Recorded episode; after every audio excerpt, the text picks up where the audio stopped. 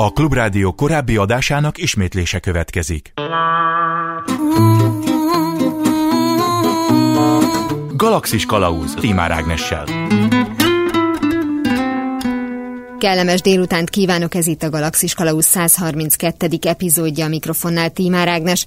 1782. április 21-én született Friedrich Fröbel német pedagógus az első óvoda alapítója. Létesítményét kezdetben a játszó és elfoglaló intézmény névvel illette. Ezt az elnevezést 1840-ben gyermekkertre, a jól ismert kindergartenre változtatta. Születésnapja a hivatalos óvodanap, mai adásunk kiindulási pontja. Első megálló a vonalban Pukánszki Béla, a Szegedi Tudományegyetem és az Eszterházi Károly Egyetem egyetemi tanára van velem. Jó napot kívánok! Kedi csak napot kívánok! A beszélgetésünk apropója ezt a hallgatóink már hallhatták az óvoda nap, amit Friedrich Fröbelhez kötnek, illetve az ő születésnapjához, de akár mondjuk, hogyha az ön tanulmányát olvassuk a témában, azért az kiderül, hogy ennél korábbra tehető az, amikor ő már ténylegesen amolyan kindergarteneket hozott létre, azért az már egy folyománya volt egy korábbi eseménysorozatnak. Mennyire kell visszamennünk a múltban, hogyha az óvodáknak, az óvoda létrejöttének a történetét akarnánk felfedni? Ugye markánsabb intézményt keresünk, az a 1700-as évektől már beszélhetünk olyan infant schoolokról Angliában, vagy kinderbe várunk ástaltokról, ez mondjuk 1800 kettő, ha jól tudom, Detmold hercegnő hozta létre német nyelvterületen, tehát voltak már olyan kisiskolák, amelyek kettő és hat éves korú gyerekeknek a megőrzésére, hogy a régi magyar kifejezést használjam, kedély nevelésére hm. vállalkoztak. Itt elsősorban oktatás folyt, tehát a kedélynevelés ne téveszem meg senkit, az elsősorban valláserkölcsi nevelés, tehát hittan katekézis, aztán egy idő után olvasás, írás elemeinek a tanítása, tehát ezek az első óvodák, ezek egyfelől megőrző intézmények voltak, aztán pedig oktató intézmények. Ilyen volt egyébként, ami Brunswick Terézünk 1828-ban megalapított budai intézménye is, aminek az az érdekessége, hogy az óvók, férfi óvó pedagógusok dolgoztak német ajkú kisgyerekekkel, hiszen akkoriban Budán nagyon sok német polgár élt. Van is Mészáros István tanár úrnak egy remek könyve arról, hogy hogyan alakult az óvodai énekzene nevelés a elmúlt évszázadokban, és abban írja azt, hogy a Bástya sétányon férfi óvó kíséretében a kisgyerekek német dalocskákat énekeltek az 1800 30-as évek elején. Tehát teljesen más volt, más volt az óvoda, mint ma. Ez egyébként ez a Brunswick Teréz által is átvelt Samuel Weiderspin és a német Wertheimer által közvetített tanítgatós, kisiskolás intézménytípus, amihez képest valóban Friedrich Fröbel volt az, német türingiai pedagógus, aki egy paradigmatikus, egy alapvető változást hozott, hiszen ő nagyon leegyszerűsítve fogalmazva a gyerekre helyezte a hangsúlyt a kisgyerekre. A korabeli, főleg német romantikának a eszme áramlatát átvéve, ami a gyerekmegben egyfajta megváltót, egyfajta szakrális lényt lát. Tehát ez egy nagyon érdekes fordulat. Nem a fejlesztés volt ekkor már az elsődleges, pontosabban nem az a fejlődés, ami arról is szokott szólni, hogy felejtsd el a gyerekséget, milyen sokat olvasunk erről pedagógia történetében, hogy most már ideje a kisgyerekkorból ki lépned, és legyél felnőtt, és viselkedj úgy, mint a felnőtt, hanem pont ellenkezőleg. A romantika képviselői, mint Fröbel, vagy Ernst Moritz Arndt, vagy Jean-Paul Richter, mint német költők és egyébként pedagógiai művek szerzői, ők mind-mind azt mondták, hogy a felnőttnek kell leguggolni a gyerekhez, lehajolni és leguggolni a gyerekhez, és tanulni a gyerektől, méghozzá úgy, hogy együtt játszik vele, együtt tevékenykedik vele, és nem szabályokat mond, és nem föltétlenül ő akar a játékmester vagy a tanító lenni. Tehát egy érdekes fordulat, sokan ezt egy retrográd fordulatnak is tekintik a óvoda történetében, de minden esetre elmondhatjuk, hogy a gyerekközpontúság az óvoda történetben az valóban Fröbellel kezdődik 1840-es években. De ez a gyerekközpontúság és ez a fajta gyerekekhez való viszonyulás, amit ön mondott az imént, ez mennyire volt tudományosan megalapozott, ők ezt vizsgálták, hogy egész egyszerűen az ilyenkorú gyerekekkel hatékonyabban lehet együtt dolgozni, együtt működni, őket ellátni, hogyha valóban a felnőtt Google le hozzá, mint sem, hogyha elkezdenénk már őket túl korán arra okítani, hogy hogyan éljenek majd, hogyha felnőttek lesznek, vagy ez pusztán tapasztalati, meg mondjuk valamilyen humánus elgondolásból alakult így? Ez mind-mind tapasztalat és a szó legjobb értelmében vett filozófiai alapozottságú ideológia. Ezek filozófiai és teológiai irányzatok. Az empíria, a közvetlen megfigyelés, akár legyen az felnőttnek a pszichikai sajátosságainak a megfigyelése vagy kisgyereké, az az 1800-as évek legvégén kezdődik. Ez is egy érdekes jellemző, hogy az első kísérleti lélektani laboratórium valamikor 1780-as években nyílt meg Lipcsében, a Lipcsei Egyetem Bölcsészettudományi Karán. Na ez már valóban experimentáló, empiriára fókuszáló gyerek tanulmányozás, ami ekkortól veszi kezdetét, ez a szó is akkor ered. Nagy László pedagógus fordítja le így a pedológia latin kifejezést, ami voltak éppen a gyerek köré rendelődő valamennyi ismeretet jelenti, legyen az pedagógiai, pszichológiai, szociológiai, vagy gazdaságtani, vagy egyéb filozófiai bármilyen ismeret, tehát egy nagy-nagy összefoglaló tudomány, egy gyerek tudomány születik ekkoriban, ami már valóban empíriával is fölékesítődik. De a korábbi, amiről beszélünk, ez tulajdonképpen a gyerekről szóló gondolkodás. Szoktuk azt mondani, hogy érdekelnek bennünket, hogy hogyan tekintettek a gyerekre a régi korok szülői, pedagógusai, általában felnőttjei, és ebbe is bele tartozik ez, hogy a romantika, a stílus korszak nagyon-nagyon erőteljesen és jól kimutathatóan befolyásolta a gyerekről való gondolkodást is. A természethez hasonlító toposzok megjelenése, a fölfestlő rózsabimbónak a megjelenése, vagy azoknak a túlzásoknak a emlegetése, amelyek a felnőtt kornak a kiüresedését jelzik, és ezzel szembeállítják a kisgyereknek a rendkívül szép és rendkívül vonzó perspektíváját, az mind-mind a romantikának a sajátosságos. Ebbe beletartozik Fröbel is, beletartoznak akkor német és angol költői, pedagógusai, írói. Ha szabad egy idézettel ezt illusztrálni, Fröbel írja azt az egyik művében, hogy halottak vagyunk, már mint mi felnőttek. Minden halott, ami körülvesz bennünket. Üresen kong minden tudásunk, üresek vagyunk gyermekeink számára, majdnem minden, amit kimondunk, kong az ürességtől, tartalmatlan, élettelen és ezzel szembeállítja azt, hogy siessünk, engedjük magunkat eljutni a gyermekeinkhez, engedjük, hogy megtöltsenek bennünket élettel, éljünk velük, és engedjük, hogy velünk éljenek. Tanuljunk a gyerekeinktől. Éljünk a gyermekeinknek, így hoznak ők számunkra békét és boldogságot. Hát ez már majdnem, majdnem Maria Montessori-nak a gyerekközpontúsága, ami 1800-as évek legvégén bontakozik ki, és majd 1907-ben Róma külvárosában a San Lorenzo szegény negyedben alapított Casa dei Bambini-ben kisgyerekek házában ölt teste. Tehát ilyen szépen kimutathatók ezek az eszmék, ezek nem empíriára alapozott eszmék, ezek holisztikus, ha tetszik, költői, holisztikus, egészleges képek, reflexiók a gyerekről. Ahogy ön is említette, ugye nyilván ezek a mostani óvodákra hasonlító intézmények azért több kiindulási ponttal rendelkeztek, amik nyilván egymással párhuzamosan is elindultak. Mennyire tudtak ezek mondjuk olyan módon párhuzamosan megmaradni, hogy akár eltérést mutassanak a, a mechanizmusukban, hogy egy nagyon egyszerű példát mondjak, ahogy ön is írja, azért ez tulajdonképpen annak is az eredménye volt, hogy egyre több ember kényszerült dolgozni, a gyerekeket pedig valakinek el kellett látni. Tehát felteszem, olyan intézmények is működtek, ahol ez a fajta romantikus hozzáállás kevésbé volt felfedezhető,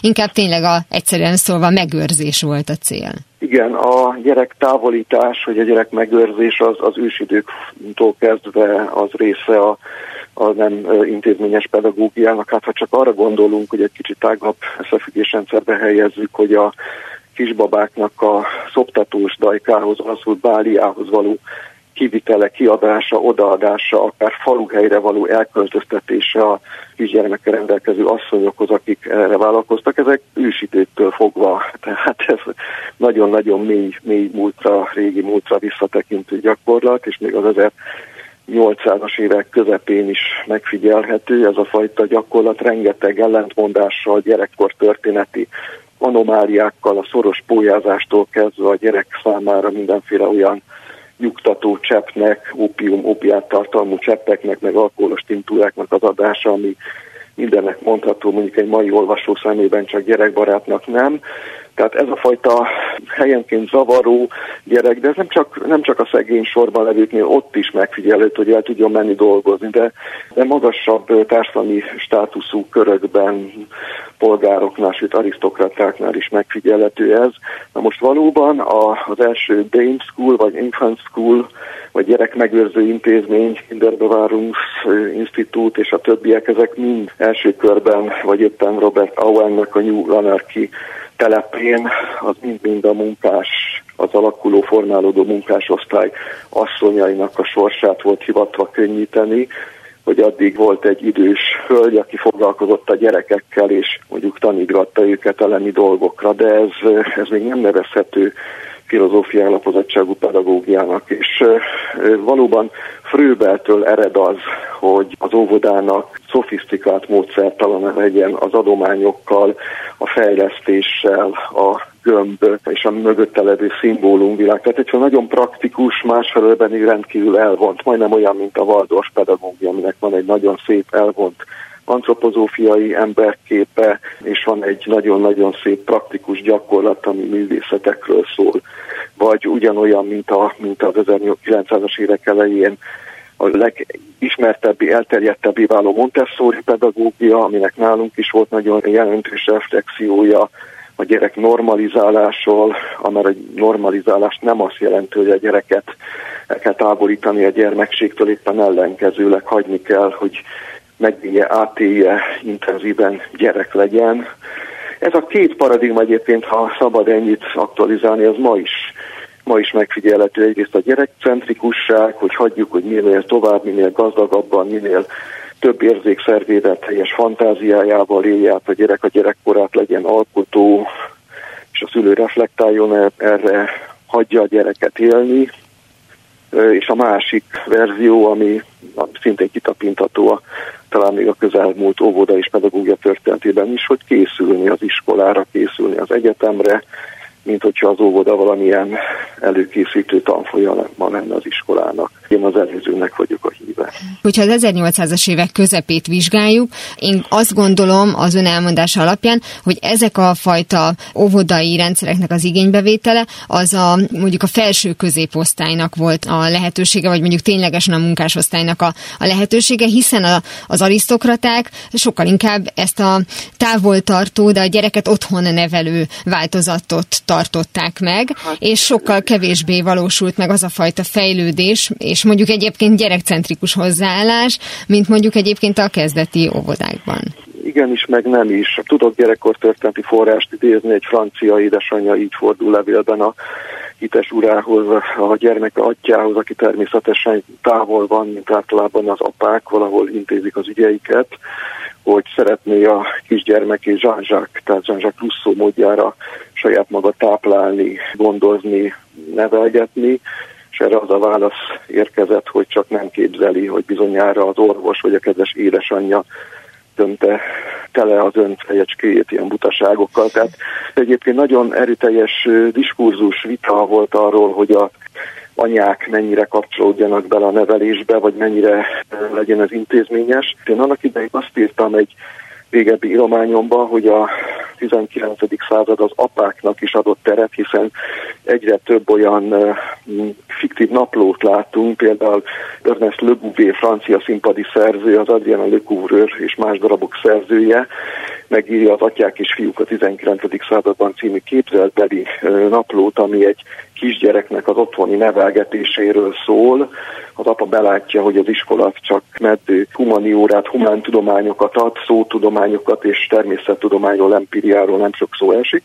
Tehát az apák megjelennek a pedagógia közegében, megjelennek, mint nevelő aktorok a pedagógiában, de ezzel szemben egy másik nagyon fontos vonulat, amiről nem szoktunk beszélni, hogy az anyáknak a fölemelése, pedagógiai szerepbe való helyezése is voltak éppen a Fröbeli János óvoda pedagógiának egy érdekes következménye. Tehát ez a fajta emancipatórikus mozgalom, aminek olyan szép története van, ez itt Fröbel kapcsán is felerősödik, hiszen ezek nem felülről kialakított intézmények, amiről szó van, abban a korszakban még erre nem volt mód, ezek a kindergartenek, ami ezek, ez egy mozgalom. Tehát ez a családias, együtt nevelő gyerekkel együtt élésnek a mozgalma, ahol az édesanyái, a művelt édesanyái, a felkészült édesanyái a vezető szerep.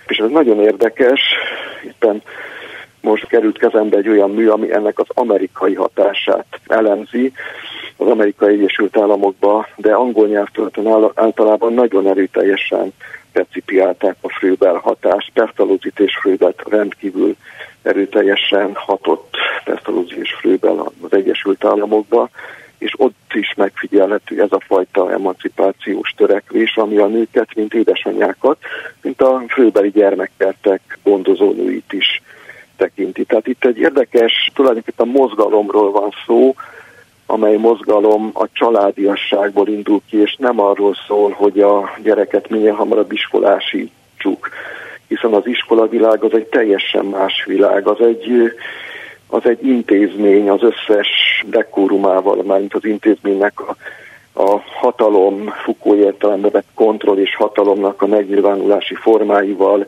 akár a belső tereket nézzük, akár a viselkedést, akár az öltözködést, azokat az előírásokat, törvényeket, szabályokat, amiket ott be kell tartani. Tehát ez egy, ez egy teljesen más közeg. Az óvoda ehhez képest legalábbis a Fröbeli János óvoda, meg amit a reformpedagógusok mindebből átvettek és tovább gazdagítottak, az, egy, az, az megmarad gyerekcentrikusnak, és az a 20. századon keresztül végig jól látható, mint a magyar óvoda történet is nagyon jó példa erre. Igen, éppen ezt akartam kérdezni, hogy a már említett Brunswick Teréz esetében, hogy ő elindította akkor a, a saját óvodáját, ami a jól tudom, hogy a közép-európai szinten is egyedülálló volt, ezt a vonalat képviselte, de közben Magyarországon mégis nagyon sokáig, vagy még most is ar- arra hivatkozunk, hogy hát nálunk a poroszos nevelés, és hogy a kettő egymással hadakozott, párhuzamosan zajlott, vagy mennyire tudott ez tényleg egy ilyen ilyen indító motorja lenni a változásoknak, tehát a Brunswick terészféle óvoda? Ha szabad így mondanom, az egész működésének a jelentős része arra irányult, hogy az ilyen nagyon hamar kimondott, túl általánosított, túl generalizált jelzőszerkezeteket, mint poroszos nevelést, vagy akár uram, bocsá, Herbart János pedagógia, azt tisztítsuk meg, és kezeljük helyén. A poroszos nevelés zseniális nevelés, mert Herbart egy fantasztikusan ügyes, talpra esett pedagógus volt az 1800-as évek első felében, remek magántanító volt, nem úgy, mint Jean-Jacques és rendet rakott a rendetlenségbe. A, mint mindenkinek, neki is az epigonjai ásták meg a sírját, így eszmeileg, tehát érdemes megtisztogatni, és a poroszos pedagógia is lehet nagyon jó. Az első reformpedagógus egy császár volt, egy, egy német császár, második Vilmos, aki 1890-es évek közepén egy berlini konferencián nem egy protokollbeszédet mondott, hanem azt követelte a tanférfiaktól, ahogy egyes magyar szót használjak, hogy csökkentsék a túlterhelést, az überbürtungot, ahogy német mondja, csökkentsék a tananyagot, csökkentsék az óraszámot, vezessék ki a görögöt a középiskolák többségéből, hogy a gyerekek pszichoszomatikus tünetképződés, ahogy mostanában szoktuk mondani, az ne kísérje végig a gyerekkort, hogy legyen gyermekkor, a gyermekkor, mert egy hosszú vita zajlott már 1800-as évek elejétől, a német orvosok generálták ezt a vitát, hogy az iskolának milyen sok didaktogén ártalma van, ami konkrét egészségi problémákban ölt testet, mint nyomorpanaszok, szem problémák, rövidlátás, fejfájás, gerinc problémák, és hát sajnálatos módon még akár az öngyilkosságra való hajlamosság is megfigyelhető volt ezekben az időkben, amikor borzasztó mumusként rettegett Damoklész kartként lebegett a középiskolás gyerekek feje fölött az érettségi vizsga. Na most hát mondom, ezzel szemben egy, egy porosz császár lépett fel, és egy felülről vezérelt reformpedagógiai gesztust hajtott végre, tehát érdemes ezeket a szlogeneket kicsit megtisztogatni, átgondolni, és azt mondani, hogy minden pedagógiának vannak remek vonásai, és hogy a reformpedagógia se csak a Par reformiskolákban működik, ezért érdemes pedagógia történettel foglalkozni. Nincs fehér és fekete a pedagógiában sem. És akkor nálunk tényleg szerencsésen ezek egy idő után összefonódtak, mára pedig külön váltak azok az irányzatok, amelyek nagyon is eltérnek egymástól, és a szülőnek, ha van módja, akkor választhat a, a különböző módszerek között. Igen, ma már azt gondolom, hogy széles palettája van a módszereknek, amik közül lehet választani. Egészen kisgyerek gondozástól kezdve, micsoda nagy szó volt, amikor Magyarországon megjelent az 1940-es években írt amerikai Benjamin Spocknak a Csecsemőgondozás és kisgyermek nevelés című könyve, ami az amerikai személyközpontú pszichológiának a Carl Rogers nevére visszavihető, visszavezethető pszichológiának az egyik közvetlen manifestuma a gondozásban, a pedagógiában, amit hogyha nagyon le akarok egyszerűsíteni, akkor úgy fogalmaznám meg, hogy nem kell rettegni, hagyni kell, hogy a kisbaba az élje az életét, és úgy is jelezni fog, hogy mikor éhes, mikor álmos, és mikor mit szeretne csinálni. Ez volt az egyik irányzat, a másik pedig egy kicsit a medikalizáló gyerek gyógyászatra visszavezetett irányzat, ami sokkal inkább bizonyos elvárásokból, sablonokból, elérendő gyarapodás, új gyarapodásból indult ki. Tehát ilyen, ilyen vita is volt. Ki melyiket választja, ez mind ízlés és nevelői gondolatnak a kérdése. És a szülők ma már ebben választhatnak. Magyarország nagyon szerencsés, ezt szeretném hangsúlyozni, rendkívül jó az óvoda rendkívül gazdag hagyományokkal rendelkezik. Nem csak Brunswick Terész, hanem az már emlegetett Montessori Máriának volt egy magyar tanítványa, Bélavári Bussár Erzsébet, aki abban a helyzetben volt, hogy az 50-es években a magyar óvoda pedagógiába, az óvodai nevelési programban részt tudott venni annak az átdolgozásában, megformálásában, és amikor mondjuk a Montessori módszer, az ilmateriál, az eszköztár az hogy mondjam, indexre került, tehát nem volt kívánatos egy monolitikus szocialista pedagógiai rendszerben, akkor pont így hát rejtőzködve ugyan, de, de megjelentek a Montessori eszközök az 50-es évek magyar óvodáiban, azok a játékszerek, amelyek a Montessori eszköztárnak a részét képezik, ami egyébként nem csak manualitár fejleszti a gyereket, hanem a gondolkodását is fejleszti. Tehát ez az egyik hagyomány, ami, ami a nemzetközi reformpedagógiának a recepciója, az óvodapedagógiában rendkívül, rendkívül tartalmasan megjelent mindig is. Tehát a magyar óvodapedagógiának van mire büszkének lennie. Nagyon szépen köszönöm Pukánszki Bérának, a Szegedi Tudományegyetem és az Eszterházi Károly Egyetem egyetemi tanárának, hogy az óvodák kialakulásáról, történetéről beszélgetett velem. Én is köszönöm szépen. Ha a számításaim helytállóak, amikor eléri a 88 mérföldes sebességet, csodát fogsz látni, fiú!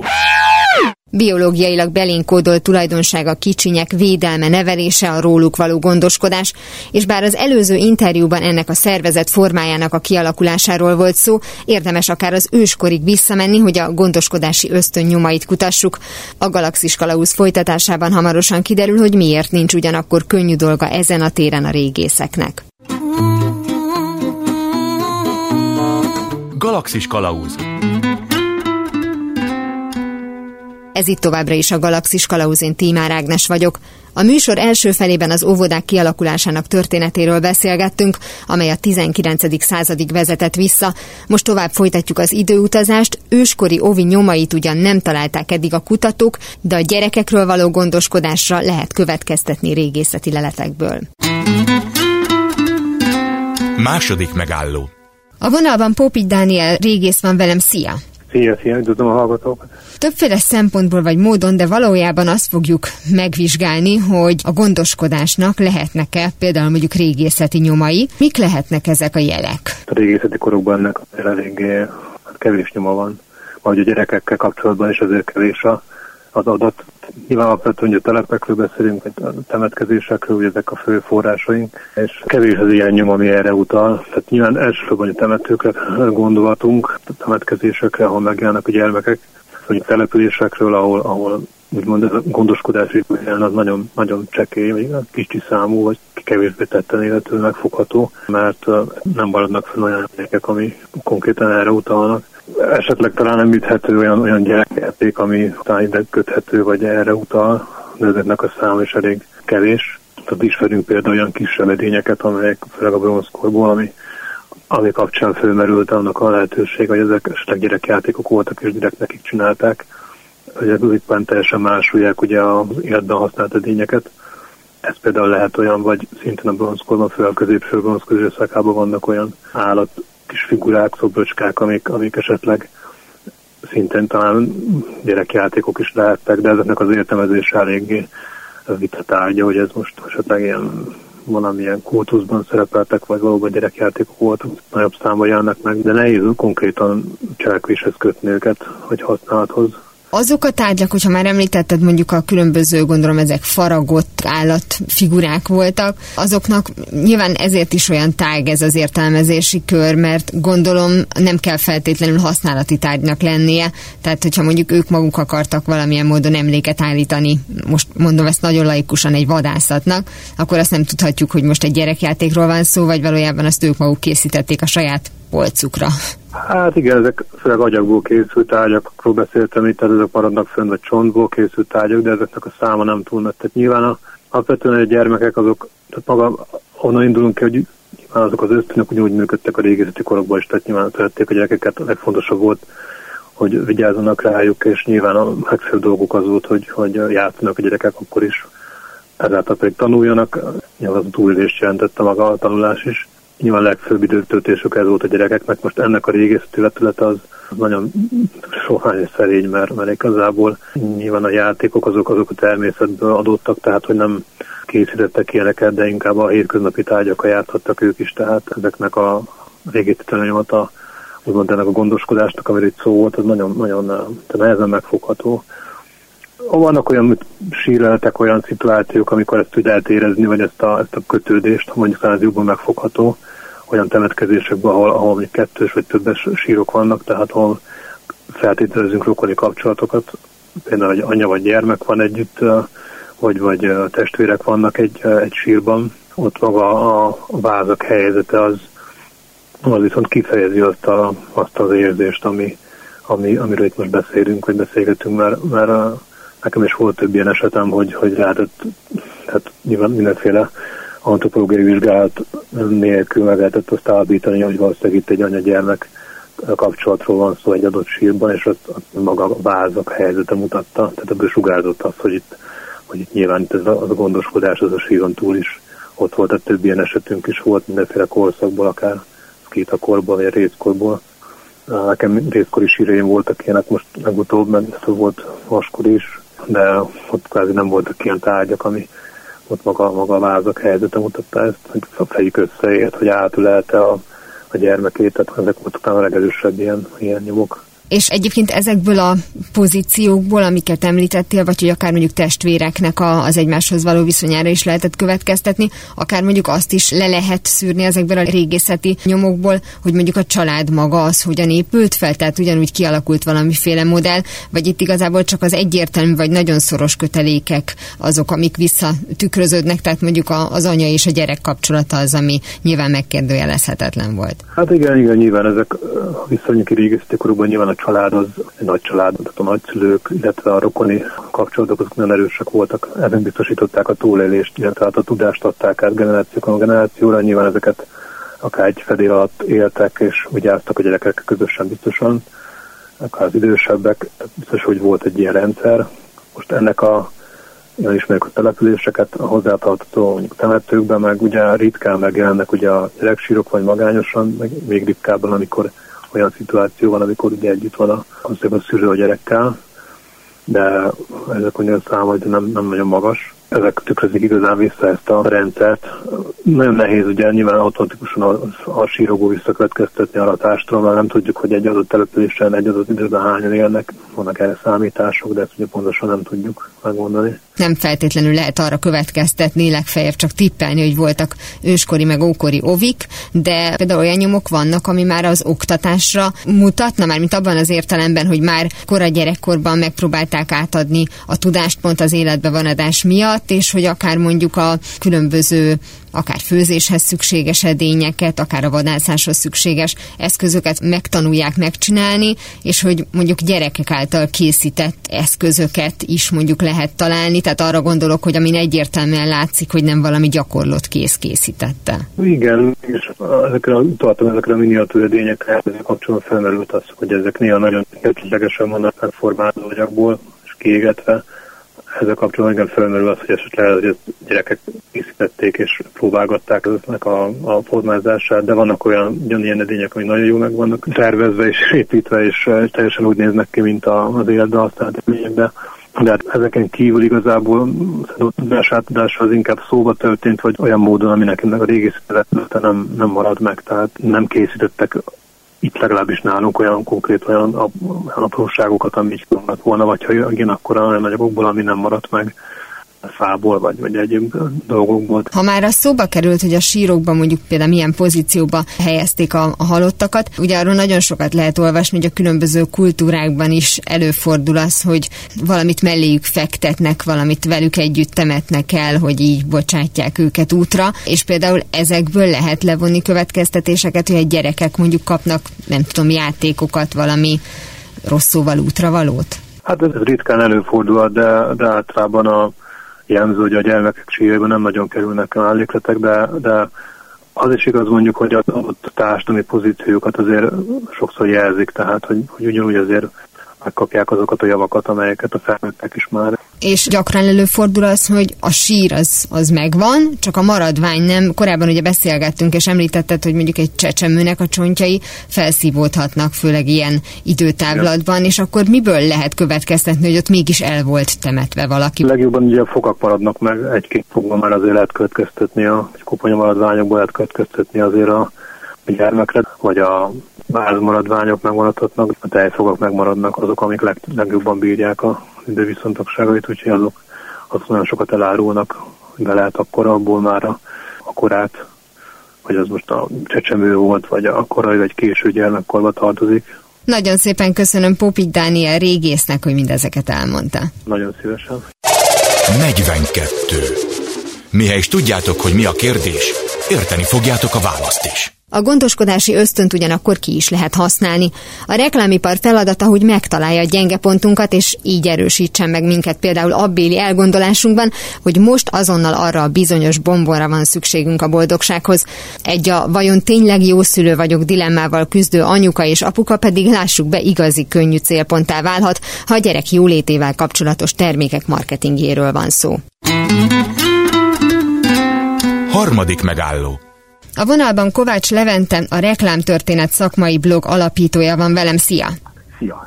Üdvözlöm a hallgatókat! Nagyon sokszor látunk olyan reklámot, függetlenül attól, hogy például mondjuk gyerekeknek szóló termékekről van szó, hogy mivel úgyis a fizetőképes szülő az, aki megvásárolja a terméket, ezért megpróbáljuk telerakni mindenféle cuki dologgal, és akkor biztos, hogy szívesebben fogja megvenni azt a, hát nem is tudom, hogy micsodát, zsebkendőt, mert azon valami cuki maci van. Ezzel szülőket lehet leginkább szerinted manipulálni, vagy tulajdonképpen a cukiság az mindent visz? Onnan közelítjük meg a kérdés, hogy milyen termékről van szó, milyen termék kategóriáról beszélünk, hiszen az nagyban meghatározza azt is, hogy kit vagy kiket szeretnénk megszólítani általa.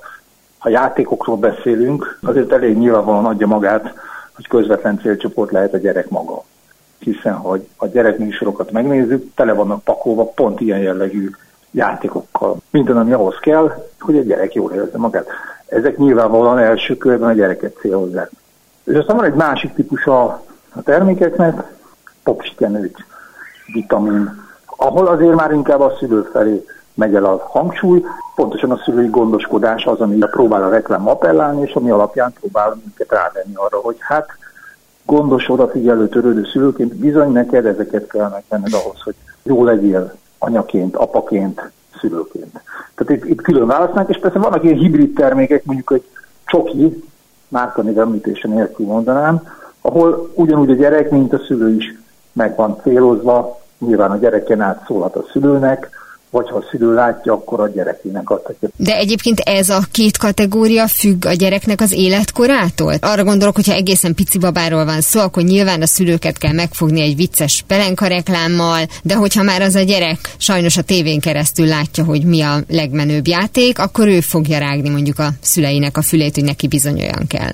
Persze, abszolút függ a gyerek életkorától, sőt, minél mondjuk így felnőttebb, vagy érettebb, kamaszodik, 10-11 éves korától kezdve egyre tudatosabban, öntudatosabban kéri is magának az adott reklám kínálta játékot. De hát például a saját családi példát is említhetek, négy-öt évesek voltak a gyerekeim, amikor a kukabúvárok felbukkantak, rengeteg variáció készült belőle, és szerintem igazán ezekben az ötlet nem is az volt, hogy hogyan hirdette, mert a reklám maga mutatta ezeket a kis figurákat, hanem maga az ötlet, hogy variációt hozott belőlük, gyűjthetővé tette, ez volt a marketing ötlet, ami igazán eladta, és amikor a gyerekeim rácuppantak. Úgyhogy beleestem én is a reklám csapdájába, bevallom félfélesen, de itt direkt módon közvetlenül a gyerek volt megtámadva, és utána ők rágták a fülünket, hogy kukabúvát vegyetek apa. Ez neked mennyire nehéz egyébként, hogy tényleg ilyen ambivalens helyzetbe kerültél? Mennyire tudod ezt mondjuk tudatosan működtetni magadban a szülőt, illetve a reklámszakembert? Hát nagyon nehéz, nagyon nehéz kétségtelen, de én próbálom valamelyest reklám tudatossá nevelni őket.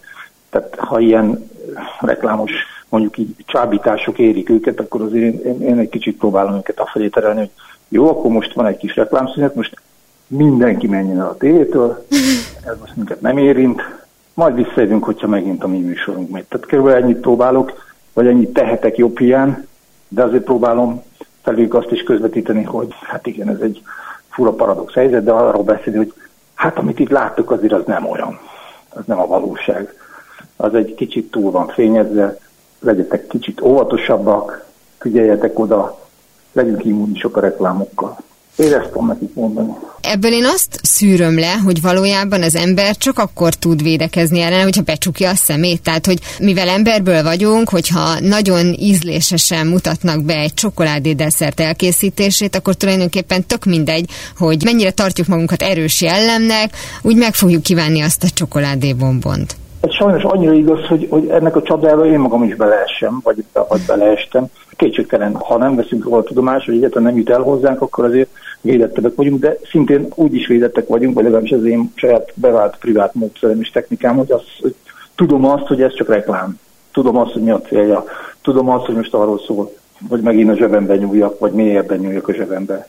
Ez csak egy kicsit önkontroll gyakorolok, még egyszer mondom, nem mindig sikerül, mert elkap minket is a hév, mert ha látok egy csokit az előző nap, akkor érdekes módon beugrik a boltban sétál, és épp annál a csokinál állok meg, de hát igen, erre épít a reklám uh-huh. az első pillanattól fogva. A beszélgetésünk elején már szóba került az, hogy van, amikor kifejezetten a gyerekeken keresztül próbálják a terméket értékesíteni, és van, amikor a szülő lelki ismeretére igyekeznek hatni. Amikor ez a bűntudatkeltési mechanizmus elindul, hogyha most így megpróbálom végigpörgetni az agyam, hogy milyen típusú termékeket adnak el, én legutóbb például, hogy egyik fertőtlenítő kendőt láttam, amit egyértelműen anyukáknak reklámoztak, hiszen a reklámban is egy nő szerepel, de közben meg cuki animált állatfigurák voltak, és egyébként egy kisgyerek énekelte a reklámban, tehát hogy egyértelműen azt akarták az anyukának üzenni, hogy már pedig te úgy fogod tisztán tartani és egészségben tartani a gyermekedet, hogyha ezt a tisztítókendőt vásárolod meg. Tehát ezek szerint még mindig nem specifikusak a, termékek, tehát az adott szülő nemétől függően próbálják ezeket a termékeket eladni. Nem lehet az apukának a lelkiismeretét vagy bűntudatát felkelteni, hogy mondjuk ilyen tisztítókendőt vegyen, mert a számok azt mutatják, hogy kevesebb férfi foglalkozik azzal, hogy tisztítókendőt vegyen. Hát azért emögött nagy, nagy titok nincsen, tehát azért a legtöbb ilyen reklám főleg azon nagy cégek, akik ezekkel foglalkoznak, gyártják, értékesítik, eléggé a mélyírásnak és kellő kutatások birtokában mondják azt, hogy éppen kinek, melyik célcsoportnak melyik terméket kell eladni, vagy melyiket érdemes velük megcélozni. Vannak persze szerintem, amikor az apukák is ugyanúgy célcsoportként szerepelnek, de nyilván a gyereknevelés, a gondoskodás, ez egy női attribútum, ez sokkal inkább az anyukák felől közelíthető, anyukák, nagymamák felől közelíthető meg. Miközben láthatunk reklámot, ahol éppen egy apuka pelenkázza a gyereket, és lép be anyuka a szituációba. Tehát nyilván, ahogy változik a, a mi percepciónk is, és a felfogásunk a szülőségről, meg a gondoskodásról, az, az a reklámokban is tükröződik. És a gyerek neme ebből a szempontból lényeges? Tehát, hogy kisfiúnak kis autót férfiakhoz szóló reklámmal, és ugyanígy fordítva a kislányoknak szóló anyukákhoz? Egyértelműen van, van ilyen kondicionálás is benne, vagy van ilyen fajta egyszerűsítés. Miként minden reklám próbál egyszerűsíteni, és most jelen esetben, bár ugye haladunk e felé, ez, ez gender semleges kommunikáció felé is, azért most még az az erőteljesebb, hogy fiúknak szóló játék például kis autót azért inkább kisfiúkkal hirdetnek, miközben a babás reklámok inkább a lányoknak szólnak. Hát ez szerintem azért meg ez sokáig így lesz. A gyerekek egyébként vonzó jelenségnek látják mondjuk a reklámban a kortársaiknak a szerepeltetését szerinted? Hogy mondjuk egy 6-7 éves forma kisgyerek, hogyha az apuka nem volt annyira elővigyázatos, mint te, és ott hagyta a reklámszünetben is a tévé előtt várva a mese folytatását, látja, hogy egy velekorú kisgyerek mondjuk egy bizonyos típusú játékkal játszik, akkor azért lesz az annyira vonzó, nem a játék önmagától. Persze, hogy működik, abszolút, sőt, számít is az, hogy korcsoportot lásson saját korabeli gyerekeket. Egyrészt hogy az emberi elme és az emberi agy is úgy működik, hogy a hasonlóhoz vonzódik, hiszen az számára is egy ismert információ. A gyerekek esetében pláne így működik. Ha saját korabeli gyereket lát, akkor az értemszerűen őt is megszólítja, abban a gyerekben magát is jobban beleképzeli. Mennyire veszélyes terep, mondjuk a gyerekvállalás nehézségeivel viccelődni, mert ha jól emlékszem, akkor talán ez egy sörreklám, ahol a férfi azon aggódik, hogy nehogy rálépjen véletlenül a sötétben valami hangos játékra, mert akkor a gyerek felébred, és neki oda kell mennie, és nagyon rosszul van megfogalmazva, nem érzed benne sem az atyai, semmiféle szülői szeretet hangját, hogy ezek kontraproduktívak tudnak tudnak lenni, és pont ezért mondjuk nagyon ritkán látunk ilyeneket, tehát azt hagyjuk inkább békén a gyerekvállalás dolgot, az úgy szép, ahogy van, vagy ahogy hát. a gender tudatosság működik, most már ezt is kimondhatjuk, hogy igen, nagyon szeretjük a gyereket, de nem szeretünk hozzá hajnali kettőkor felkelni. Abszolút igaz. Az, ennél kicsit árnyatabb a dolog, mert ugye egyrészt van egy sör kategória, a sörreklámok pedig mindig is egy kicsit, hogy úgy mondjam, ezt a fajta lájtosabb, humorosabb, megengedő világot hozták be, kétségtelen, ma már sörreklámot is pontosan ezért nehezebb csinálni, mert hogy van egyfajta gender felől, politikai korrektség felől, és még ezer irányból érkező nyomás, ami, ami hogy úgy mondjam, kényszerzubbonyt ad a reklámkészítőkre. Tehát felgyorsult ez a fajta, mondjuk így társadalmi elvárás vagy nyomás a reklámoktól is, hogy már pedig igen, egy ilyen szenzitív témát inkább kerüljünk el, mint sem beemeljük és, és tematizáljuk a reklámokba. De egyébként jó irányba változik ez a jelenség, mert ugye a reklám az pont gondolnám én, hogy az a műfaj, amelyik nem feltétlenül akar minket tanítani, nevelni és a jóra oktatni, hanem egy meglévő trendre ráfekszik és felméri, hogy azon keresztül hogyan tud értékesíteni. Hát egyrészt darásfészek a kérdés. Nem tudom, hogy jó iránykövetés vagy sem, az biztos, hogy nehezebb most reklámot készíteni, mint mondjuk 5-10-15-20 évvel ezelőtt. Ezt nem csak én mondom, de ez egy nemzetközi, hogy mondjam, felismerés. Már csak azért, mert az egyik legfontosabb reklámelem kezd mind jobban kilúgózódni, az pedig a, humor és a nevetés. Mert hogy mindenki annyira komolyan veszi az életét, vagy legalábbis a reklámokat is, hogy innentől kezdve, ha valami olyasmit jelenik meg a reklámban, ami mondjuk egy kicsit is sértő, bár pedig lássuk be a humor és az itt valahol mindig sért valakit. Hogyha ilyet emelnek be, akkor ez egyre kevésbé tolerálja a társadalom, és egyre inkább szétszedik a reklámozókat. Ebből aztán az fog következni, de már szerintem itt van a kapuban, hogy még homogenizáltabb, még kevésbé bátor, karcos és eredeti reklámok fognak születni. Visszatérve egy picit a gyerektartalmakra, az jutott eszembe, hogy ugye rengeteg olyan reklámmal találkozunk most már, amire azt mondjuk, hogy a műsor termék elhelyezést tartalmazott, és nyilván nem csak a felnőttek számára készülő sorozatokban látunk különböző üdítő márkákat, hanem biztos vagyok benne, hogy a gyerekeknek készült filmekben és sorozatokban is ugyanúgy feltűnnek bizonyos sportmárkák, játékok és a többi. Abban az esetben viszont, hogyha a gyereket akarják elérni, mondjuk egy 6-8 forma kisgyereket, aki már tudja mondani, hogy neki mire van szüksége, minősége, akkor ott tulajdonképpen tényleg a termék az, ami esetleg eladja magát, mert ahhoz nincsen semmiféle ilyen járulékos cuki animált figura, kortárs és a többi, hanem egyszerűen látja, hogy a főszereplő egy bizonyos típusú cipőt hord, és egy, egy bizonyos típusú dömperrel játszik. Így igaz, de éppen ezáltal lesz számára vonzó. Tartozni akar valakihez. Ez a fő ah. és számomra szimpatikus én vele akarok azonosulni, olyat akarok viselni. Vagy éppen egy olyan bringán, az IT, emlékszem, megvan az IT mindenkinek, remélem még. Uh-huh. Nem vagyok annyira idős. Ugye Nekem megvan, akkor én is az na, ugye, na, ugye az IT-ben volt egy bizonyos bicikli, amivel a srácok biciklitek. Hát emlékszem. Nekem olyan bicikli kellett.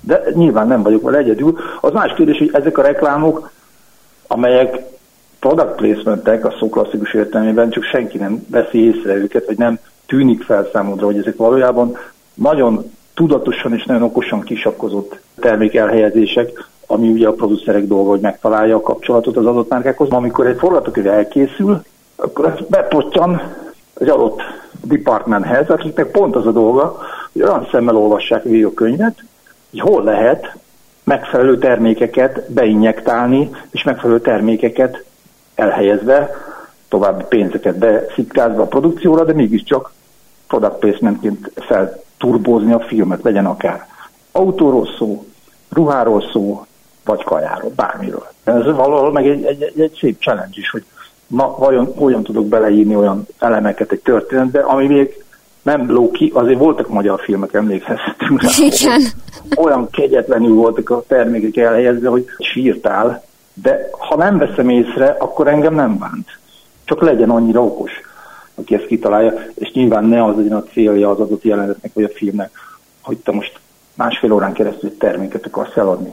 Miközben lehet ilyen film is, mert ha belegondolsz, például a Transformers az ilyen film. Igen. Tehát működik ez visszafele is, vagyis maga a márka generál tartalmat, amiből aztán olyan tartalmat csinálnak, hogy te a tartalom magáért néz, miközben nem veszed észre, hogy rá vagy ültetve egy márkára. De ilyen az összes Lego film, ilyenek a Barbie filmek, vagy ilyen volt annak idején a, a Herbie, a kicsi kocsi. Tehát ilyen szemmel is érdemes a filmeket nézni. Nagyon szépen köszönöm Kovács Levente reklámszakembernek, a reklámtörténet szakmai blog alapítójának, hogy ezekről beszélgetett velem. Én köszönöm szépen. Toto, azt hiszem már nem Kenzeszben vagyunk.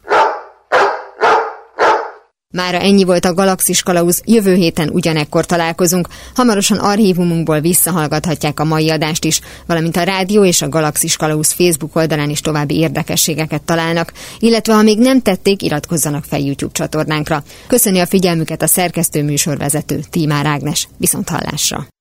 Viszlát, és kösz a halakat! Ez volt a Galaxis Kalauz. Timár Ágnes műsorát hallották.